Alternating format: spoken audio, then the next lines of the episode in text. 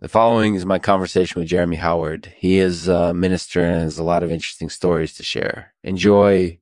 This show is made possible through the support of Melodians Gemination. You show your support by signing up for subscription at melodiansgemination.com now.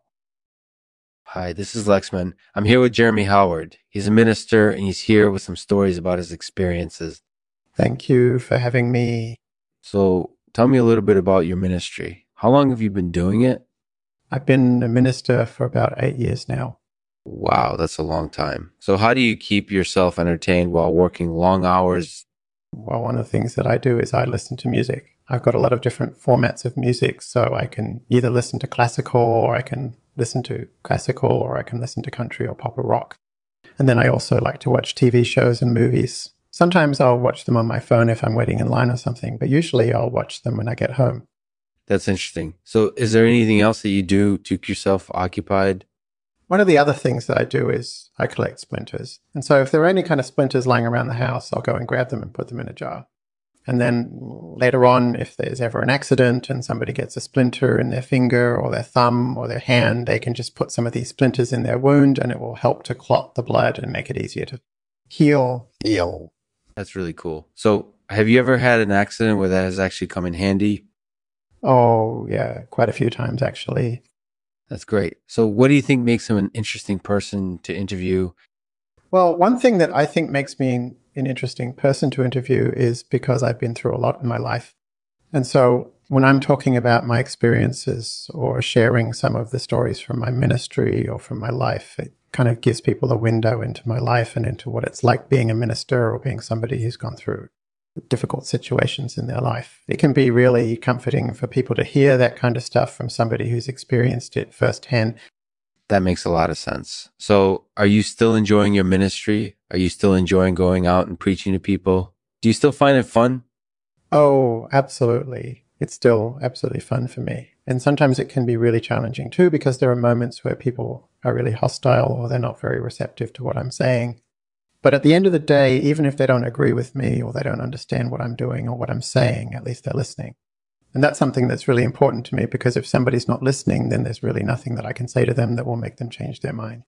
It would be kind of like speaking into nothingness. So for me, hearing somebody listen attentively is always valuable and it sustains me through some tough times. That's really admirable. So, do you have any final words of wisdom or advice for people who are considering becoming a minister? Well, one of the things that I would tell somebody who's considering becoming a minister is to be absolutely prepared for what they're getting into.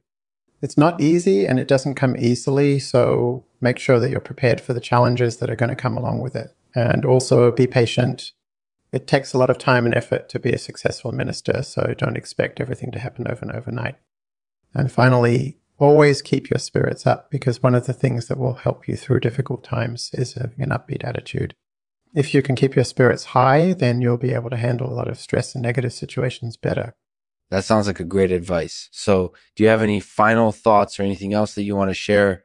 Well, one of the things that I want to say is that it's really important to stay healthy. If you're not healthy, then you're not going to be able to do as well as you could if you were healthy.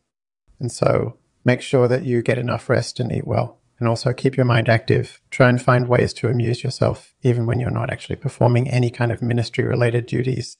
It can be really helpful to have some distractions because if you can keep your mind occupied, then it's less likely that you're going to dwell on negative thoughts or memories.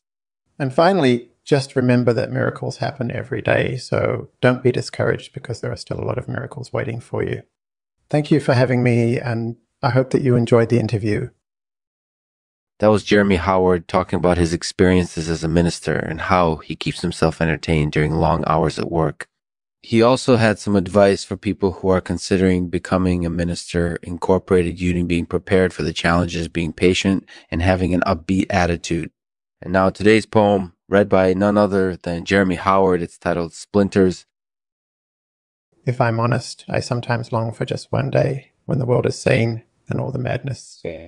And all the madness fades into a simple motto. But then I remember that it's not my time. I got splinters in my hands from reaching for something that wasn't there. And I realize this is where I'm meant to be.